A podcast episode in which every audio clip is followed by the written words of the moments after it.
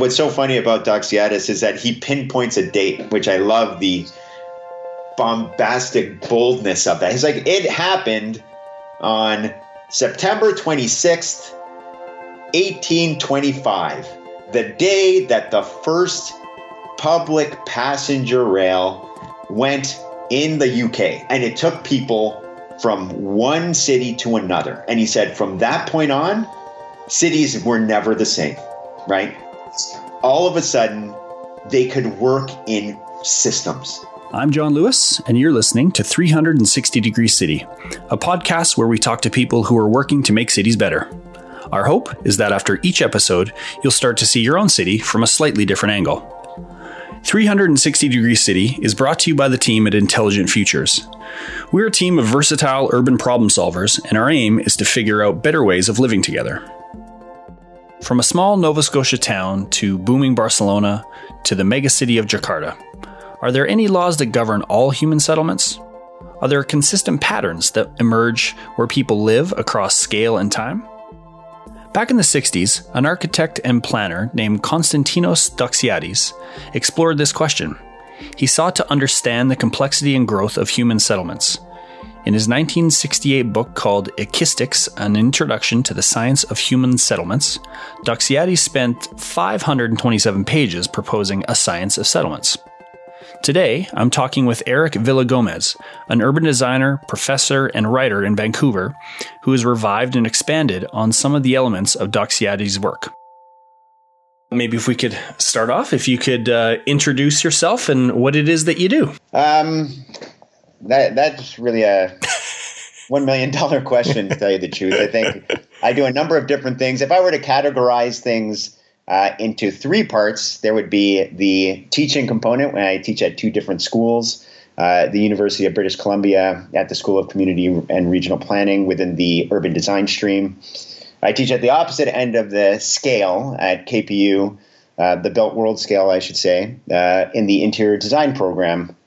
Uh, so that's my teaching piece. Uh, my private practice piece is that I do have a, a, a consultancy slash private practice that deals with everything from kind of small scale architecture, so designing and building, um, to urban design consulting. It's recently splintered uh, more little fingers out to, to include illustration and um, and uh, kind of information architecture, information design. Hmm. Uh, and that's my other little pocket. And then the last one um, would be uh, the um, editor in chief of Spacing Vancouver which is uh, a kind of subsidiary of the Spacing magazine, uh, where I run the the local Vancouver branch uh, of the blog, the online blog, but also contribute to the magazine, uh, the print edition that comes out um, a couple of times a year. In 2017, Eric self published a book called The Laws of Settlements. Eric has always been curious about the relationship between settlements across scales, from the individual to the global. This interest eventually led him to create the book. When Eric started teaching environmental design, he was studying concepts across different scales. One day, many years ago, he went into his colleague Ron's office. I went into his office and I was just rambling off these ideas. I'm like, you know what, this is it's this whole thing about scale is super interesting, and uh, there are, there aren't many people that I found that I've written on it at that time. Um, I was reading. I'm still a bibliophile, uh, so I read a hell of a lot of books. Hmm. So I had gone through these things, and I never found one. And and Ron offhandedly was just like, actually, you know what? You should read um, Constantino Dox- Doxiadis uh, and, and Ekistics. You know, he figured it out a long time ago. Hmm. I'm like, I had never. A, I was surprised. Um, because that I had never heard of them because again being a bibliophile I'd heard of virtually everybody um, and B, it was coming from Ron, who again himself is no slouch. He knows a hell of a lot of stuff. So I immediately went back home and I was like, "Oh, I'm going to go get this out of the library."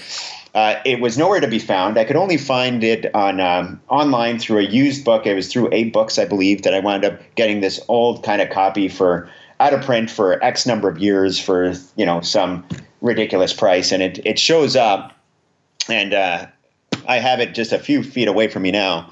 It's uh, it's this giant kind of eight and a half by eleven, uh, just five hundred page book that is it's just extremely daunting to read. Like if you look at it, you're like, oh my god, it is just it is something else. So uh, in true form, I just wound up reading it, and I was going through. I was like, oh my god, this guy's he really did um, a lot of amazing stuff.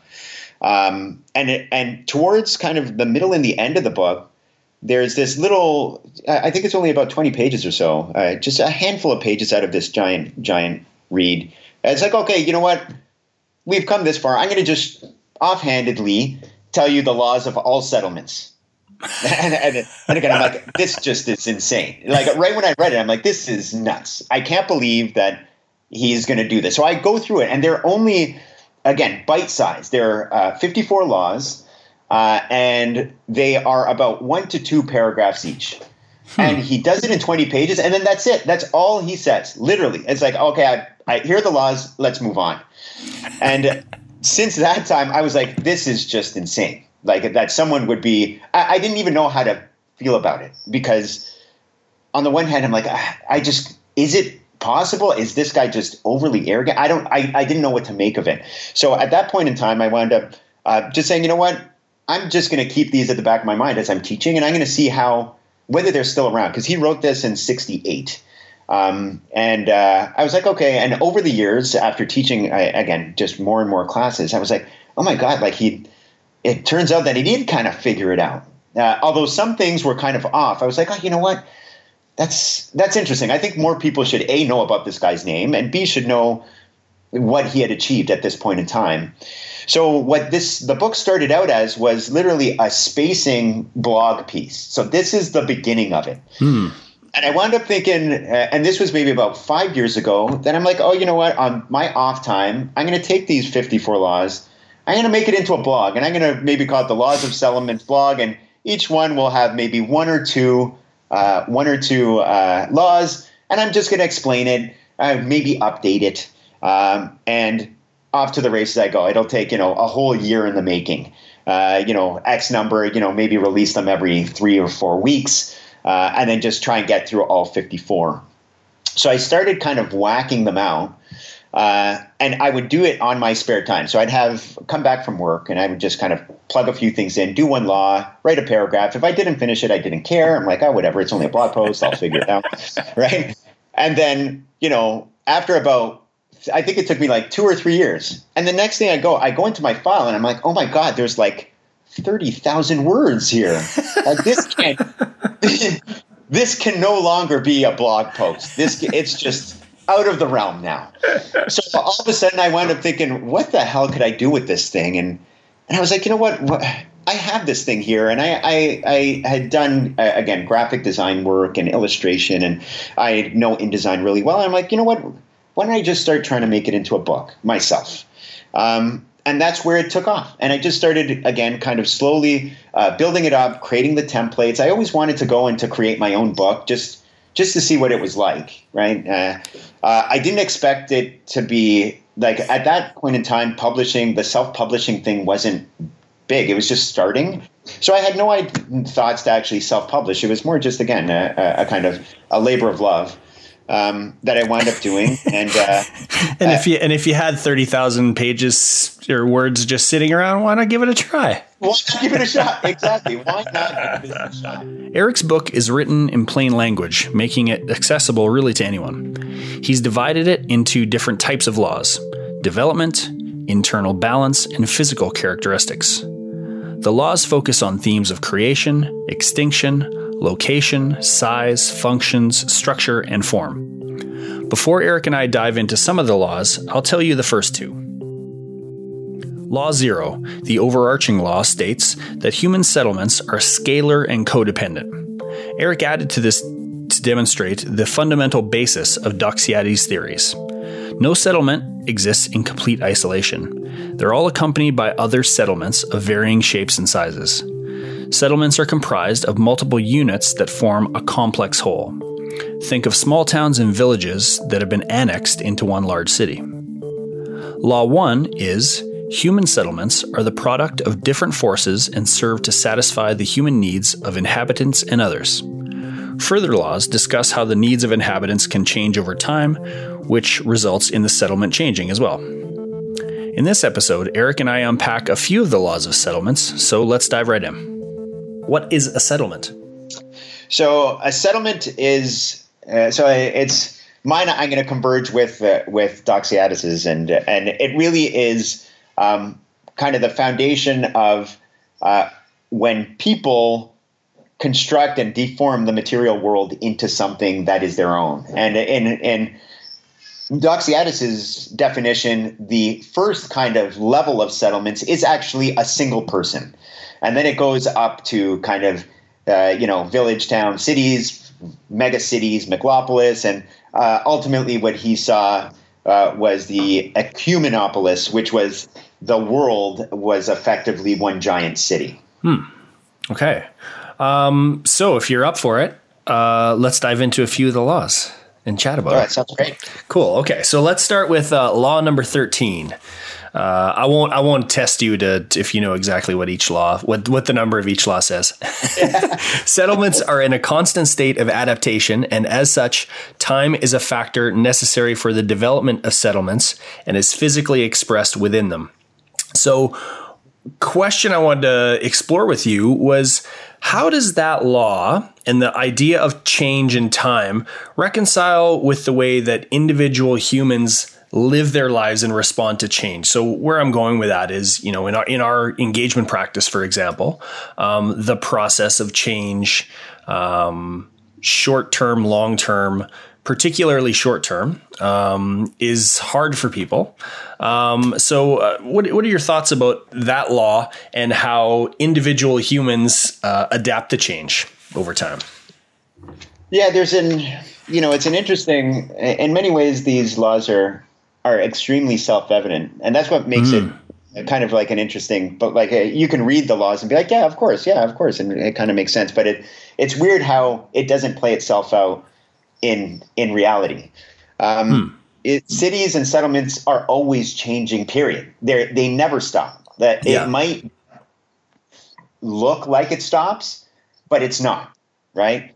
So each each um, settlement, no matter at what time in history, um, all the way through the present, and it seems to be even quickening in the present, um, are always, always changing. And that perception that people have that, you know, whether it's, you know, I want my neighborhood to stay the same, et cetera, et cetera, et cetera, is actually a complete, uh, a, a, complete illusion, right? Uh, mm-hmm. All of it always changing. And it actually comes from a place where people, we ourselves are changing all the time, right? Uh, you know, we're, uh, getting older. We're different parts of us are doing different things. They're developing in different ways, uh, and cities actually reflect that, just like with anything else, right? So sure. this idea that um, people have to adapt to it is actually fundamental to the development of it. If they stop, if they try to actually stop any of the the development or kind of try and stop time, it actually leads to its failure right? Which is what you know one of the later uh, the later laws when it talks about um, the death of settlements. Uh, that's one of the main things, right? Mm-hmm. You know, you can't you can't actually fossilize a city without it losing its cityness, whatever however you define that right now you can you can try and fossilize it and make it into say a theme park and have people do things but then it's not functioning anymore as a proper settlement as proper yeah, settlement right. is, is, dynamic it always mm-hmm. has been and it always will be yeah, for sure.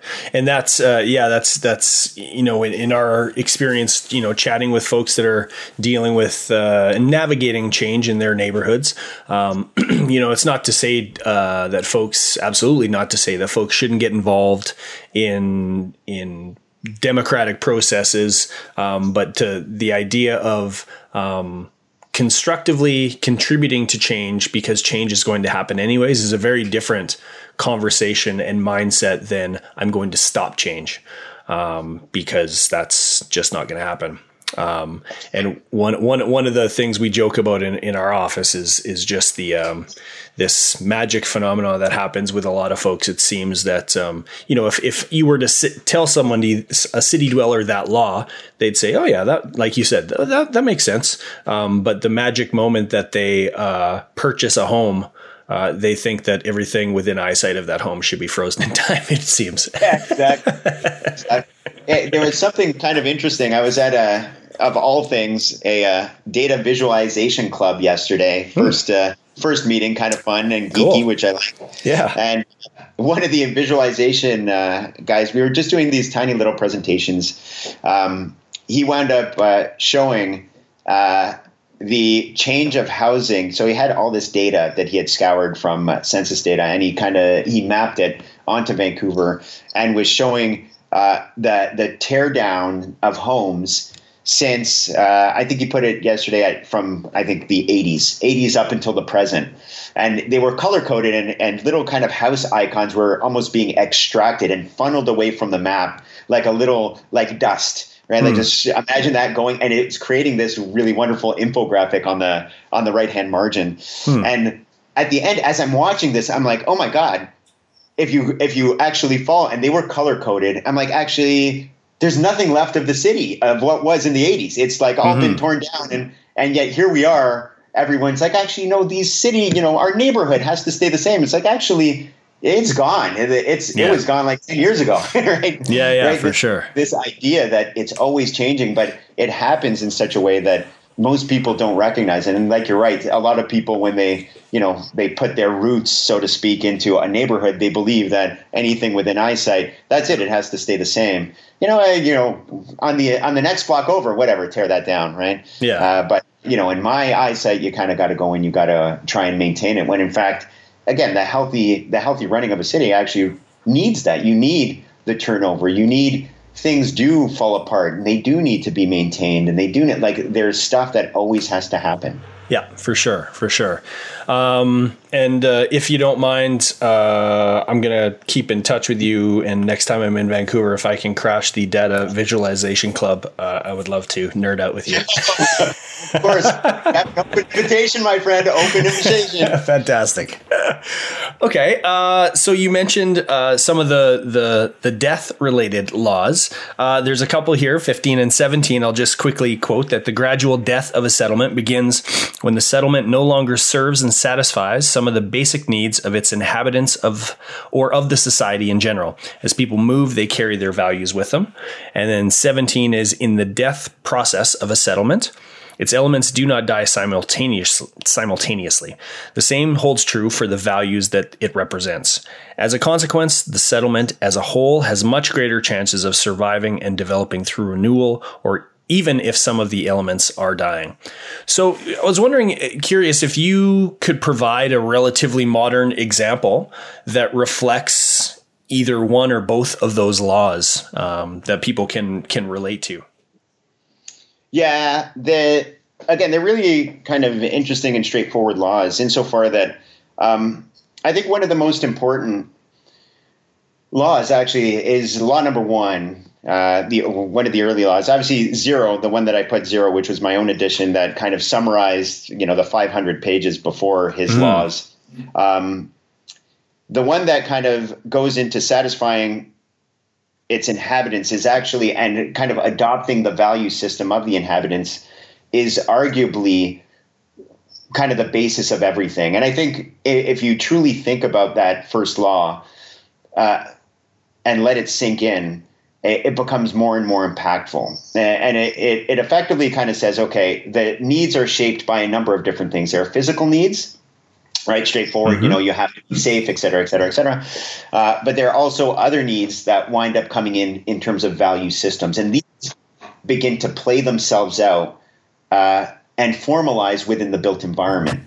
Now, what winds up happening over time is that naturally societies change, values change and as those change, they necessarily have to change the environment in some way. Now, if the environment is not conducive to those changes, then it wound, winds up deteriorating in some way because people can no longer relate to it, right? At some mm-hmm. fundamental level, right? So, uh, and and you know, it happens for better or for worse. Sometimes there are some amazing pieces of urban fabric, let's just say, or, or architecture. Let's just take, say, the traditional Japanese home, um, you know, with the tatami mats and like there was something so refined and beautiful about it. But when one started seeing kind of what the changes that were being made within society, things, you know, everything from wiring and all that different type of stuff, it can no longer maintain itself as uh, as a kind of quote unquote valuable piece. So it begins to kind of go down. Um, now it's being reborn in different guises, but it's a completely different beast. It's a right. different. Uh, it's a different. Let's just call it a different species, right? Like maybe it had its roots back in the original one, but you know, in comes you know fiber optics, in, in comes you know kitchens with appliances, in come all these other things that that old type of built environment never fostered or could not support when time came to change. Mm-hmm. Right. Same happens with cities, right? So cities. Uh, so that's a small scale example, and another one you you see different neighborhoods. Let's just say you know post industrial uh, landscapes, right? Those once housed big industry, and that and everyone accepted them for those. But when that went down, all of a sudden people are like, actually, they're kind of ugly, right? Like we don't we don't want it in this way. Like it has to change, and if it doesn't change, then people just kind of leave. Arguably, the most extreme versions of these are kind of resource towns, right? Resource towns that are okay. You know, this the, its whole purpose for being, what it's doing is extracting resources. That's why people are there. That's why the bigger societal good, whether it's coal or whatever it is, we extract. Once that's done, that's it right? Yep. If there's nothing more to hold people there, then it's just relinquished. Uh, so you see a whole bunch of uh, ghost ghost towns, so to speak, uh, and some of which have actually been revived as tourist hubs, or you know, however modern society has reinterpreted them in some way, shape, or form. Mm-hmm. So that's where it leads to kind of the death process can happen at a number of different levels. Um, that sometimes it could be the buildings that go derelict. So let's just say in these older coal resource towns, it goes down, but then someone years later, and this is where, so the values are gone and that the whole kind of societal system is there, but the buildings are still there for X number of years after, long enough for, let's just say, a developer who's into developing theme towns come in and say, actually, this, this, I'm going to rehash this as a theme town that people could that's going to draw tourists. So it's going to get new life again. So you wind up seeing that because different facets work on different time frames right you'll mm-hmm. see that these things can actually outlive something and that's what winds up happening with settlements of all forms right sometimes they go down they come up you know if you look at all the the mighty empires they had their their mighty cities uh, that have each gone down. Like Rome, when it was up, then it went down, then it goes up, and and it, it kind of continues because of uh, let's just call it the hangover of all these different facets that are working in tandem and that fail or die effectively over different periods of time. People's societally values can change quickly, but buildings can stay around for thousands of years depending on how they're built, right? For Which sure. gives them more time to stay around, hang around enough for someone, you know, hundreds of years into the future to potentially say, actually, this is, we're going to rehash this. And now this comes into our value system in a different way and it's valid again. Mm-hmm, mm-hmm. Okay, so uh, one of the, the laws I wanted to explore with you is is uh, number twenty five, and it talks about scales, and it states that Across all scales of, of settlement, achieving balance within the range of the human scale is critically important for its long term success. The scale corresponds to the extent of one's control as well as the body and senses, roughly a 10 minute walking distance. Uh, a recent episode we had on the uh, on the podcast talk with folks in the uh, Washington D.C. Uh, region, talking about the challenges of transportation and mobility across that whole capital region, which houses 10 million people and 53 counties and three states, and and the complexity and scale is daunting to understand and plan for. Um, so in in an age of uh, urbanization and mega cities. Um, can you talk about the tension between understanding these massive systems that are required to uh, look after 10 million people and the need for human scale um, developments and spaces? Yeah, that's a really interesting one. And uh, as I write in the book, there's you know, if if someone said this, say even just 20 years ago, they would say, you know, Doxiadis, you were out to lunch. Like that's just you don't need scale, right? Because you're building these cities at that time as it was kind of just trudging through, the, you know, 20, 30, 40 years ago, where scale wasn't really a consideration, right? That it's yeah. like, oh, I, what settlements can actually exist without a human scale component to it. Um, but now, again, as we're seeing over time, that that human scale is actually more fundamental, it seems, uh, than and initially initially anticipated. Uh, that you know the environments that people seek out now that all of that um, initial build out has kind of lived on, kind of proven itself, et cetera, et cetera, et cetera.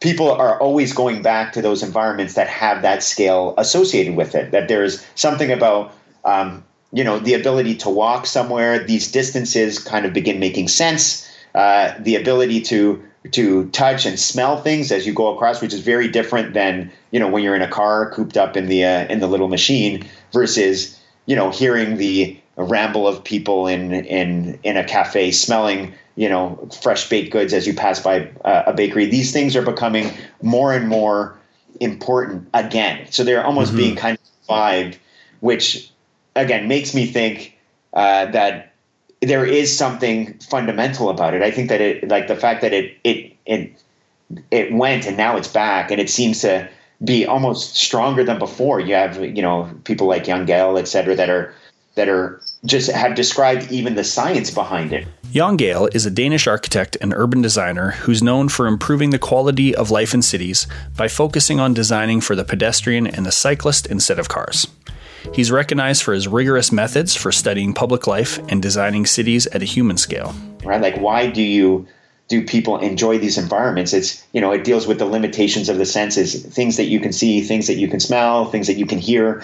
That there's a, a kind of renewed uh, a revival of that as an idea. And obviously, the 10 minute walking distance has become now a staple of the transit oriented developments. Transit oriented development, also known as TOD, is a form of urban development where the amount of residential, business, and leisure space is maximized in areas that are walking distance to transit. TOD hopes to decrease car use and increase walking, cycling, and public transit use um, that again he was touting in 68 he, he, had, he had already wound up going and saying actually based on his studies which were groundbreaking at the time um, these are the parameters within which people feel comfortable and these environments succeed. Now what, what he also states which is i guess the, the crux of the problem and i think that this is going to be the crux of the problem of cities period uh, i'd say over the next at least century or two is that how does it work when it goes it amasses into these giant giant systems mm-hmm. right uh, where you know what a city is you know you know if you look at let's just say the the old town of barcelona barcino um, you know that you can walk around that in maximum five minutes. You could go from one side to the other in five minutes, right? Yep. All of yep. a sudden, it kind of gets bigger and bigger and bigger and bigger, and, and now it's just effectively it's global in many ways if you count you know transportation systems like uh, airplanes that bring people across the globe. Um, that these systems now are how they how the human scale kind of fits in. Um, arguably is becoming more relevant, more important, and and more ambiguous. Like how does it how does it work? Now the the idea of having say high streets so it's adopting old forms into new modes right? Mm-hmm. like the high street etc those are finding the revival. The tods where these little kind of let's just call them for lack of a better term they're little circular nodes that have these distances um, they're coming into effect more again. And then even the definition of um, like 10 minute distances have been uh, they've morphed over the past even I'd say about 15 years where it was once you know just it was the the ring right? You'd put a, a little dot in the middle of your what you wanted to plan put the the 10 minute and 5 minute walking radius and uh, now it's it's become more complex because that doesn't necessarily work in different urban fabrics. So yeah. you know just as the crow flies is different as the human walks. Those are two different things. So even if we represent it with the, the little target, right? The walking yep. radius. That's not actually indicative of really a 10 minute walking distance. So we've seen again how these new settlements where we've come now are are kind of really warping our perception and making us hone those, which I think is actually a really good thing, making us hone those definitions that, you know, a 10 minute, minute walking distance has to be kind of on the ground.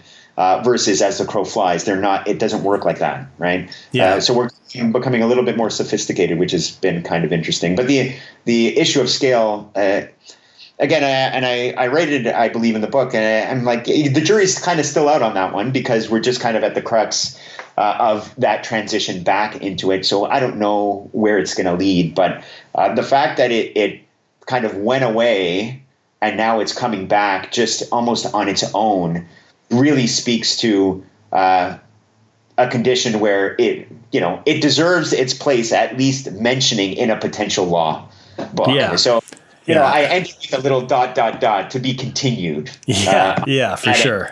Like, yeah, you know, but it does look like uh, that uh, that law was bang on.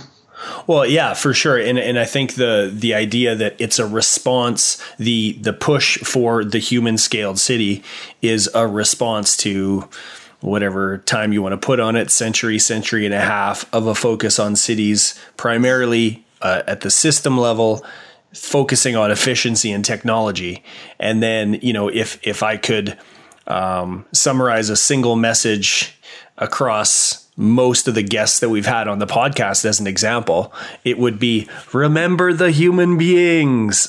and, You know? and it's really it's really funny that you know, and I, I catch some people saying this all the time, where it's, it's like actually, you know, I hate cars or whatever. It's actually you, know, you don't hate cars. You kind of there are people behind those little things that are Yeah. they're the ones that are you know running reds and they're the ones that are cutting people off. It's it's the people. Don't forget it's always the people and it always will come back to it. And i think you're you're bang on insofar that i think for a while we we forgot about that or at least we put it to the side eh, and kind of said you know we're going to let the technologies and let that really determine it and make that under the assumption that that stood in as a surrogate for a person when in fact as we've seen and we're seeing now that's no surrogate. Like it, it's not you can't it, the logic of the machine isn't necessarily the logic of the human being. Uh, and as settlements in particular um, particularly with a, now that we're seeing you know a lot of uh, in north america and the the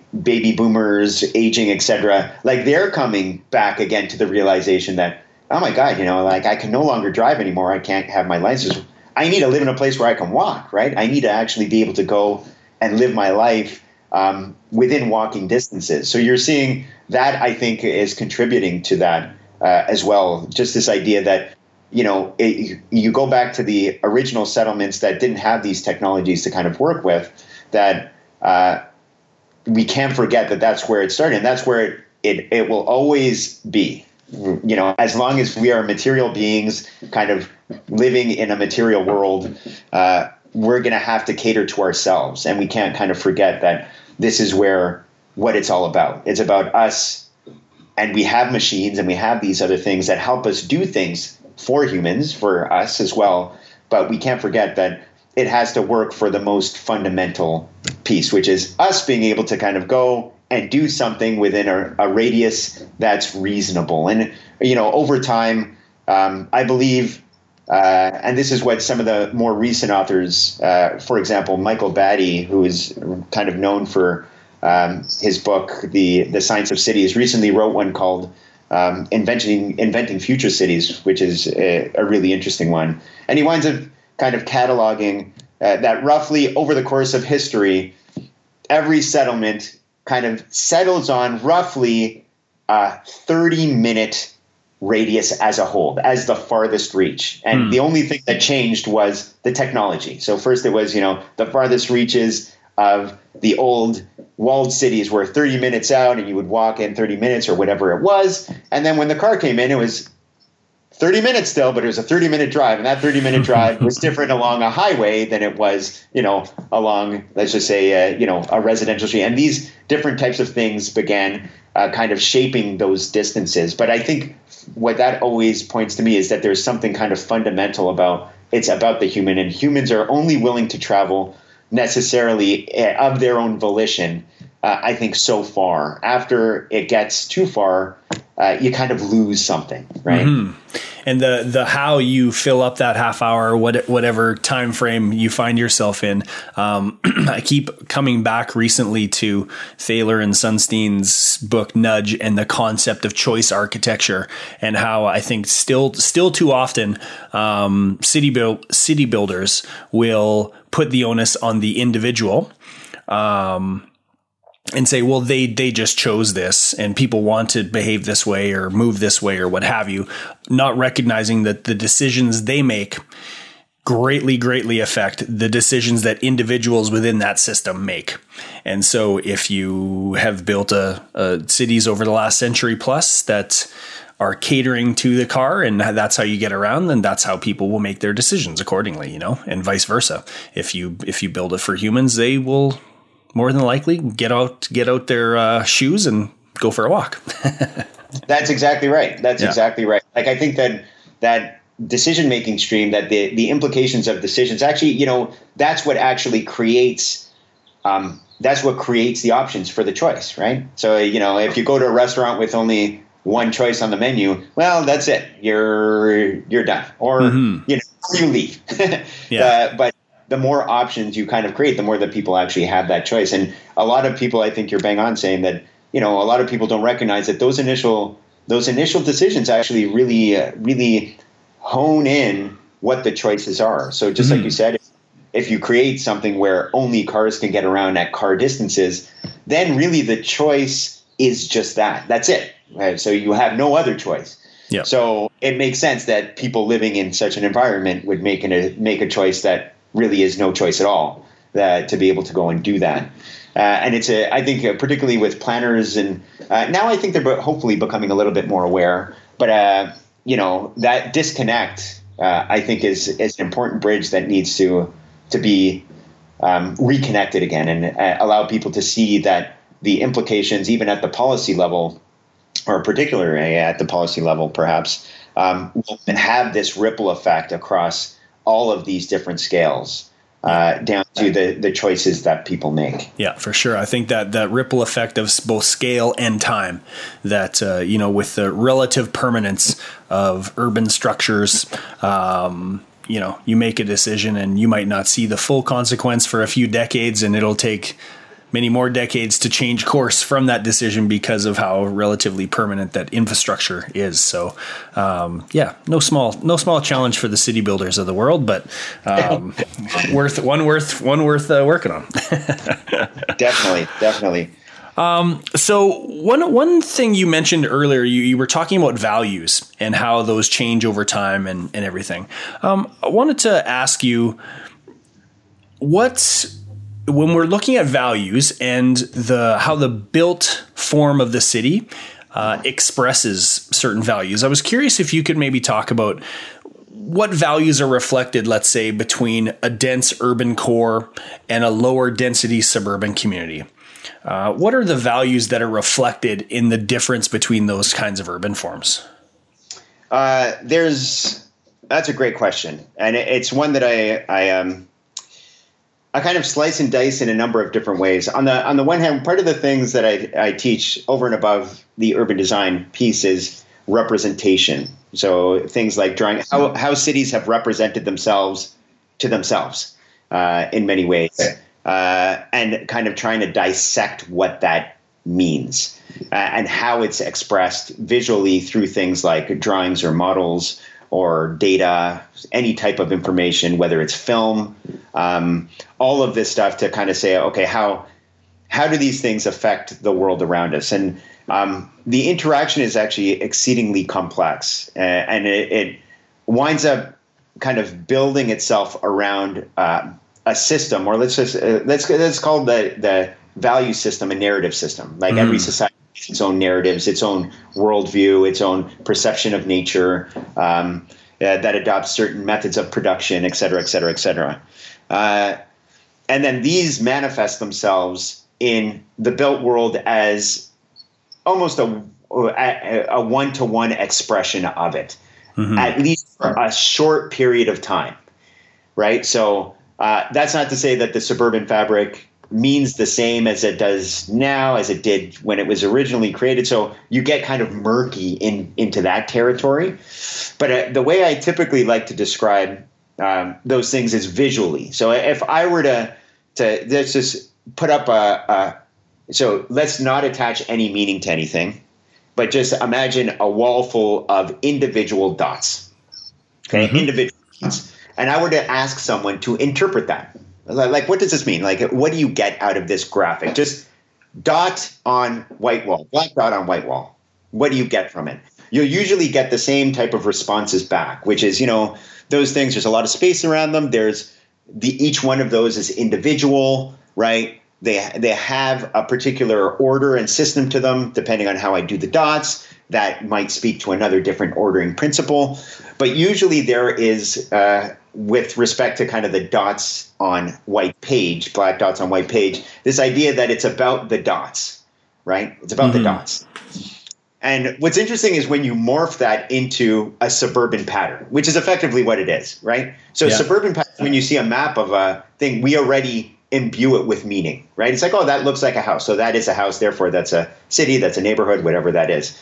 But when you abstract it to the to the point of dots, then other people's uh, kind of perceptions of it change, especially if you don't tell them that it's houses, right? Mm. So all of a sudden, it, it, there there's a, a, certain clarity where people can understand what the pattern actually means as a pattern in and of itself. Uh, so when something like the suburban pattern, like the single family, really kind of embodies that idea, and I would say graphically, because it started out uh, as an image first. So it, it didn't get built first, right? It started out as here's a drawing of it, and this is what we believe right. the future of it. So it's people interpreting drawings first, right? Representations.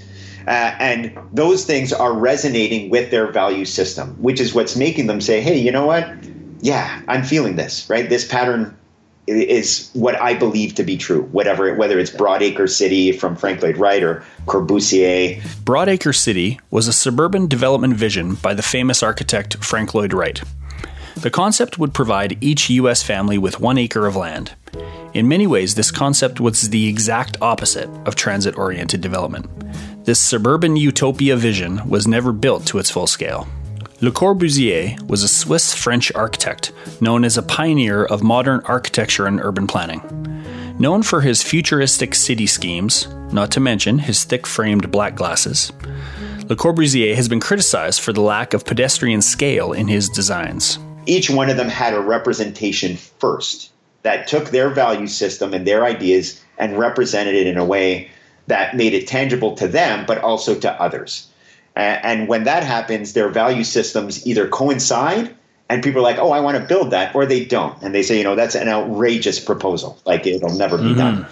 Um, so what winds up happening with those, if you go through the exercise of, of understanding kind of the aggregate versus the isolated, let's just call those two different patterns, different values are really embedded in the in those systems as representations. One is highly individual, right? Which is prized in the form if once you now encode land values and you know things like enclosures, et cetera, et cetera, et cetera. You know the primacy of the single family lot, uh, how it relates to its neighbors. Um, it, it's its interaction with neighbors is only through another mechanism like the street, right? Uh, mm-hmm. So people meet on the street. They won't meet in necessarily in individual lots because those are individual, and that's what comes out with the pattern right? So when you're talking about aggregates, so things like uh, you know denser medieval structures or high rises, different things uh, are at play, arguably, uh, in terms of the value system. Uh, one could argue, you know, a mid-rise versus a high-rise has two different value systems associated with it.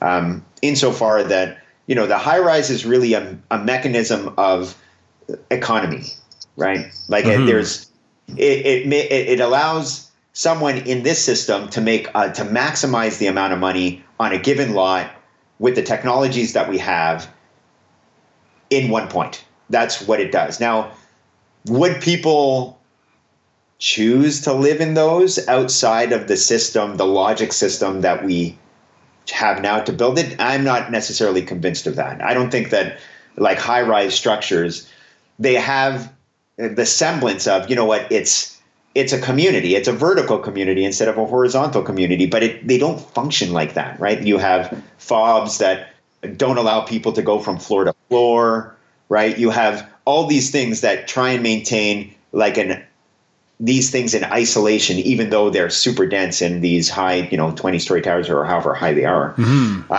which i think is again fundamentally different than say uh, uh, uh mid-rise you know building um, with a low to the ground commercial base that has different mechanisms associated with it and different value systems. So the the one where uh, I think of the two that you mentioned, the the system, the value system behind the the single family kind of standard quote unquote suburban model is much more straightforward than the, the denser aggregate model because the dense the denser aggregate model has many more um, variations over time. Right. right. There are different ones that have, you know, little courtyards in between, other ones that have no courtyards, other ones that have high rises and glass towers. These are all fundamentally different in terms of the value systems that they embody. Uh, so that's a little bit more difficult. And I tried to give you at least two examples uh, in terms of kind of like the, the, the high rise and its relationship to economy and and uh, and really developer driven um, mentality, profit um, and then a mid-rise, which might have over the course of time has had many different variations, right? From the right. if you look at the uh, Amsterdam row home, uh, all the way through to uh, you know the uh, Roman single or the shotgun house uh, of uh, which is a single family model shotgun house in in New Orleans uh, or the San Francisco row house. Like all of these things have had different values, even though the form is kind of similar. Their values are slightly different in each one, which I think again makes it really interesting. Mm-hmm. Yeah, and I think that that's one of the things as I as I travel around with uh, my friends and family that um, you know might not think about cities as much as I do. Um, I, that's that's one of the interesting, almost little games you can play. Is when you look at these various forms, what what values do they reflect back and embody? Um, and it, yeah, like you say, it makes it very interesting. And some of it's uh, guesswork, and you can get a lot of intelligence by chatting with local folks. But it's uh, it's certainly um, a very interesting way to navigate a city and explore it for sure. Yeah, yeah.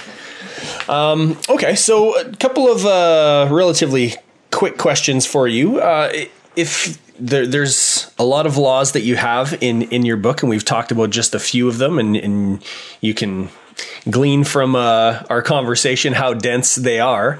Um, if you wanted listeners to have one key takeaway about settlements, what would that be? Oh boy, that was a that's a tough question. That's a doozy of a question. I thought you said this was going to be simple. Uh, simple this, but not uh, easy. yeah. uh, I think one of the big things I think with settlements, um, uh, I'll, I'll, be. Let's just even hone it a little bit more so that I can hone this response. Contemporary settlements. Uh, let, us let's let's mm-hmm. let, let's just kind of leave the the historical ones behind and say about kind of settlements now. Um, I think there are a few things that I would wind up saying. One, I think, is that you can't forget about the value system there. I think, again, that's fundamental to understand. Uh, and the fact that now more than ever, they work across scales, that they're part of uh, kind of things that happen at the tactile level, you know, from the, the things that you touch and you see really on the everyday to kind of bigger systems um, that deal with watersheds, et cetera, et cetera, et cetera. I think that those two are going to be fundamental and are fundamental, have always been fundamental, um, and that we have to remember those. Uh, mm-hmm. The third one, which I, I kind of touched upon a little bit already, um, is really one of the uh, uh, almost more of something into the future. And I, and I think that we wind up really missing a lot of the discussion in and around cities. In many ways, I, I often think I don't necessarily state it, uh, because if I stated, I'd quickly get lambasted. Um, but I think that it's almost are irrelevant already. Like so, a lot of the discussions. I know that, like for example, Vancouver is uh, interestingly and, and wonderfully, I think it's a great initiative. They're they're trying to build up a citywide plan, the first uh, in its history, a citywide plan. Great idea, um, but it works as a system now. So hmm. no matter how great this thing is, like we can make the most utopian city in the world, right? But if it's not part of a system that works in the same way, that gets lost, right? right? So it could be the greenest thing. You know, it's tiny, tiny, ten square by ten square kilometer, uh, you know, little footprint couldn't be the best thing in the world. Yeah, everyone could bike and walk everywhere, blah, blah, blah. But if outside of city limits, the moment that you cross the boundary line with another municipality, it goes into standard status quo uh, urban fabric and thinking, then really it kind of misses the point. You might be lucky enough to be in this little utopian silo if it ever turned into that. But at the end of the day, globally, that's what our problems are not local anymore. They're all global, right? You look at the the recent uh, the recent report that came out about extinction levels. You know, one million potential uh, animals going mm-hmm. extinct. Uh, you look at systems now that um, now natural systems. Uh, I was recently reading uh, another great book uh, called Darwin Comes to Town um, by Mena Schiltwissen. I think I totally destroyed that name, but uh, that was the best I could do. And he talks about how how flora and fauna have now adapted uh, in, to cities so completely now uh, in certain species that if you eradicate cities, you are also making animals and plants extinct. Like it's a it's a lose lose situation. If wow. because the idea that's like you know what if we razed all the cities, everything would go back to normal, and you know the world would be a, a better place. We've reached the point, and the scale of our settlements has reached the point where now it's its own fragmentary ecosystem, right? Mm. So mm-hmm. to be to keep thinking about these dichotomies that have been part of our lexicon of discussion, right? Whether you know it's Eh, you know cities and nature or, or nature like all these things I, I, keep looking at these and i'm like man this is outdated. Like uh, we've uh, we've already no matter how good we do with that definition it's already gone because that distinction some of these distinctions have now been obliterated. Like vancouver can vancouver really be as a city be dissociated from its surrounding metro vancouver area? I don't think so. They're just so intimately integrated in how they work and function and how people move and that it's no longer kind of relevant to talk like that. So i think that there's a, a big thing and this is actually the I, I, would say the biggest challenge and this is what again uh, doxiadis said this in 68 for goodness sakes. Uh, he went up saying one of the problems is just just in governance period. Like that's going to be a design problem in and of itself we have to learn how to govern multi systemic elements and settlements working as a whole. And you could see how this can quickly lead to a dystopian future, right? Like you could see how it can quickly go to, hey, just, you know, we're going to get a handful of people that will govern, you know, like a hundred cities. Like that could be catastrophic, mm-hmm. right? Mm-hmm. On the other hand, it can't be just necessarily willy nilly. Like, oh, we're not going to plan anything anymore. Like that's it. It's it's we're just going to see what happens because again, that just doesn't work either. So there's this kind of weird moment that we're in right now where we're we're seeing that and finally recognizing that crossover that we've passed that point of no return. That there there the cities and settlements of the future are no longer in isolation like they used to be, you know, centuries ago. Um, and it, what's so funny about Doxiadis is that he pinpoints a date, which I love the bombastic boldness of that. He's like, it happened on September 26th, 1825. That's the, the, day that the first public passenger rail uh, went in the UK. And it took people from one city to another. And he said, from that point on, cities were never the same, huh. right? All of a sudden, they could work in systems. and we see that just play itself out. And this idea that uh, you know when he came out with this of the little information that I have, which is amazing about this this uh, planner because he was so big at the time that, as I mentioned in the book, he he was on the cover of Time magazine, and I, I'm like, wow, on the cover of Time magazine. How big is that? And ever and since he passed away, like again, he just fell into like no one knows really. I couldn't even find much about him. Yeah, uh, which that's wild. Yeah, it's a totally weird scenario. But um, what wound up happening, I think, one of his bombastic, crazy claims was uh, I mentioned kind of earlier on that there was he had different categories of settlements. One that went from the human to this idea of a globalized city, that the city, the settlement, the ultimate settlement is going to be planet Earth. So right. that's what he said 68.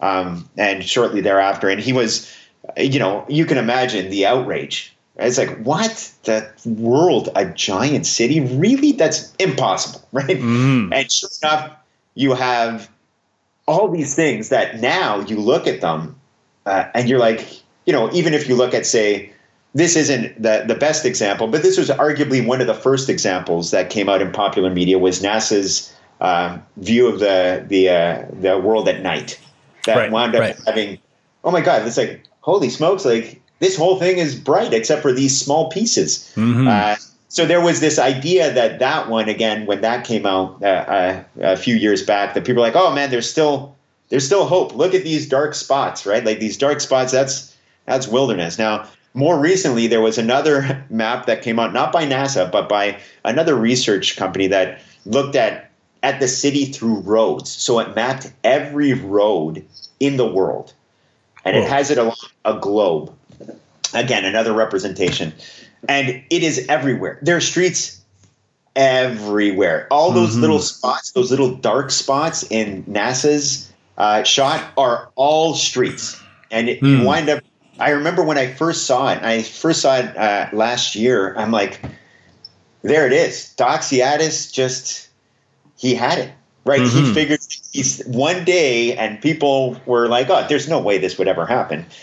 He said, one day it will be the world.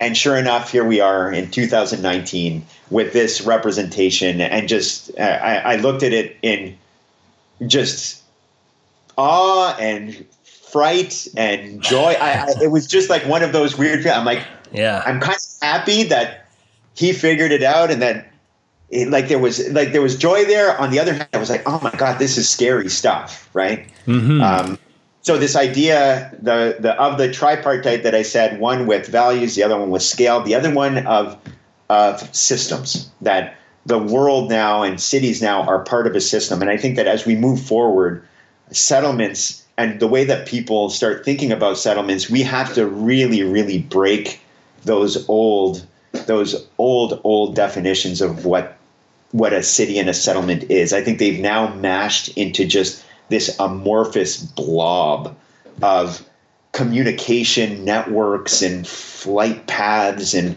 and car distances and walking distances like even transportation over the past 15 years has diversified even at the smaller scale like hoverboards yeah. skateboards electric bikes those little uni wheel things that I don't even know what they're called, but I see them out in place.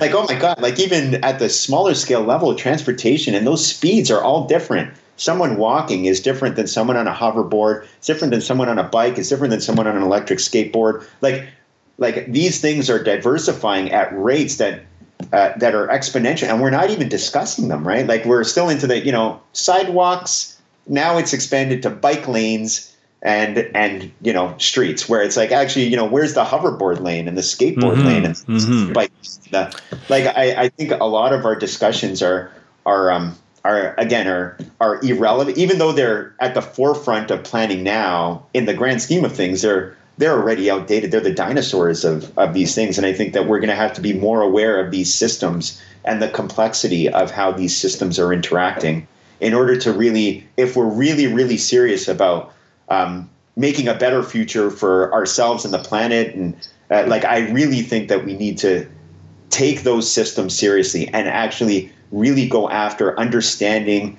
as difficult as it is, the complexity of that system, and then more over and above what to do on the ground, how to even start governing it, I think is going to be a really, really big issue.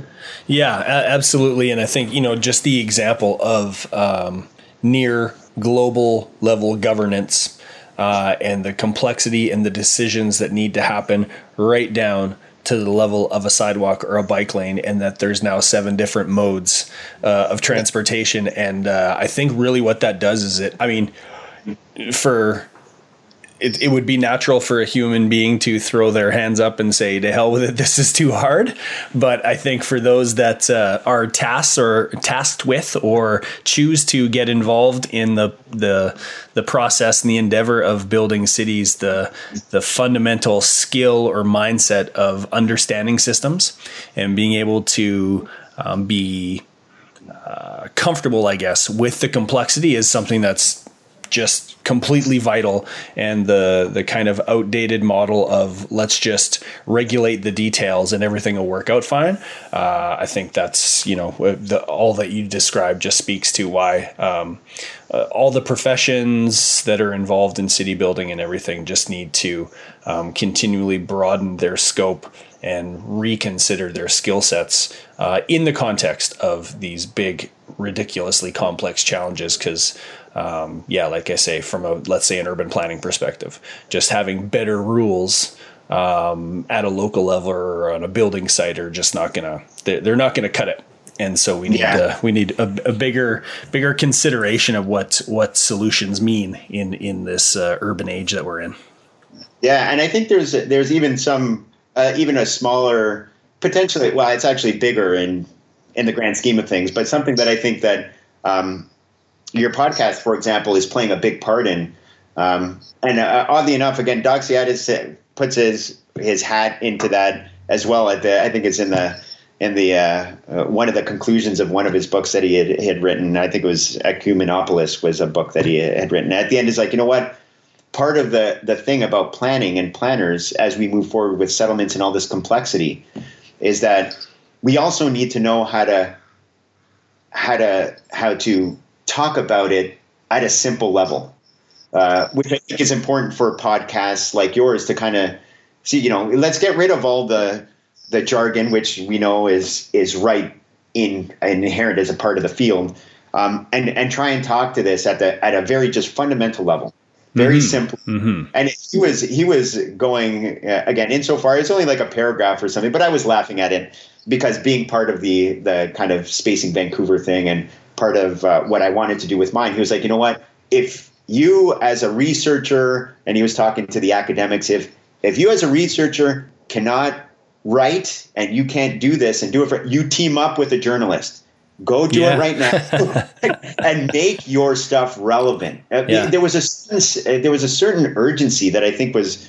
again that we've kind of lost. I think that was actually part of the ethos of the 60s and 70s. Mm-hmm. Like uh, when his work, it's kind of like like he's he's adamant. He's like, we got to do this. Like the time is now. Like we cannot stop. This is happening. It's right here. It's right on the doorstep. We have to do this. And whatever it takes, get rid of your pretenses. If you're an academic or whatever, you know, you have to engage the public. You have to talk to people at their level. You have to you have to find a way to translate what you're doing into the popular masses because again, law 1 is like if the masses don't buy into this and it doesn't become part of their value system, then it's not going to happen. Period. Yep, yep for sure. So, so I, I think again, and kudos uh, uh, again to uh, a podcast like this that begins to try and say, okay, you know, we're going to try and do that. We're going to try and we're going to talk to these people, and we're going to try and take take away the pretense and really make it so that the fundamental issues are are front center and clear.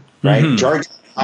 We're all in this together, and we need that. So I think that that's a, a really again, I, I, guess an understated part of also what needs to be done. Part of part of governance, I would say that is, is that could be part of governance uh, in terms of explaining, not only understanding the complexity of the system, but being able to explain it in a simple way, right? Just yeah. here it is. Yeah, right? here yeah, for sure, for sure.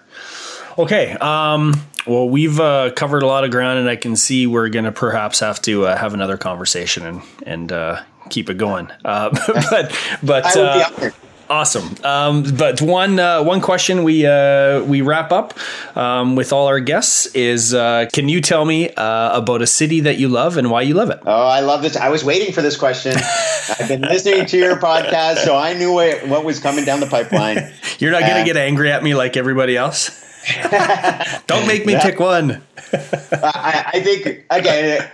I think it's true. I think I love I love different cities. I've had the the honor and the pleasure, and I, I you know, I've had the opportunity to travel a, a, number of different places that I'm always always thankful for. Even uh, even close by, even within North America and uh, and around the world.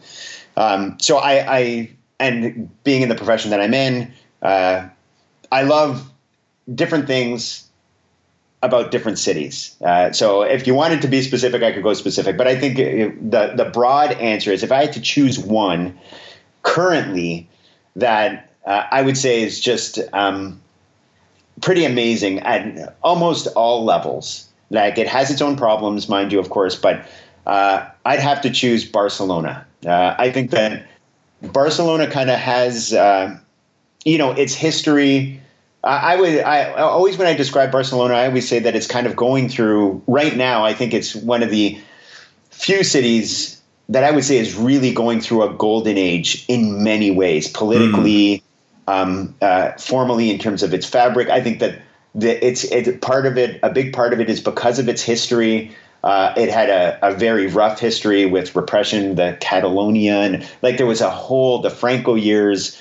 Um, and, but it, that bred a certain type of society with very specific values that are very, very um, specific to Barcelona. Like even if you go to other parts of Spain, which yeah. I had the opportunity to do um, a couple of years ago, it's just not. It's not the same. There is something palpably different that happens there in the people, uh, in how they treat and they respect their environments, in their perceptions of history, in their kind of progressiveness and willingness to experiment uh, with different types of models, yet respect their past in a very uh, genuine way.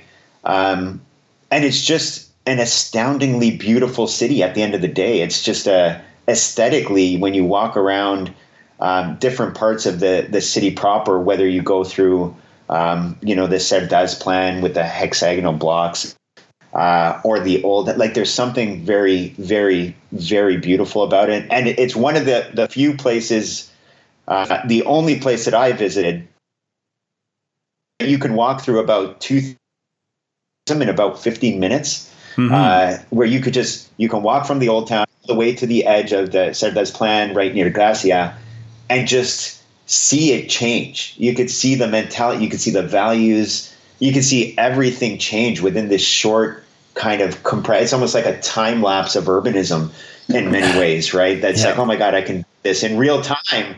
In real time, it's a time lapse that it's uh, just so so such a powerful city uh, to be in. And, and, I know like some of the there again so many other amazing cities. Uh, I know Larry Beasley when I was listening to that one, he chose Paris. Paris has its own thing going, and um, but I, I'd have to after thinking about this and knowing yeah. this was coming down the pipeline, I think I think I would still have to choose Barcelona. I, I can't imagine any other city that uh, really embodies the a very kind of progressive uh, movement, a youth, uh, like everything about mm. it. Now it's almost it's too successful now for its own good, uh, yeah. unfortunately. But I think that that success came from a from a genuine place. I think that it versus trying yep. it trying to be fabricated, say from you know a, a, a body that's uh, really mission is to do tourism. Like I think it, it was founded on the genuine values of the people there, and it just so happened that when people recognized it, it's like, oh my god, it's it's amazing, right? And everyone yeah. wants to now go there. Yeah. So, yep. Awesome. So that would well, be my choice. It's uh, it's the best.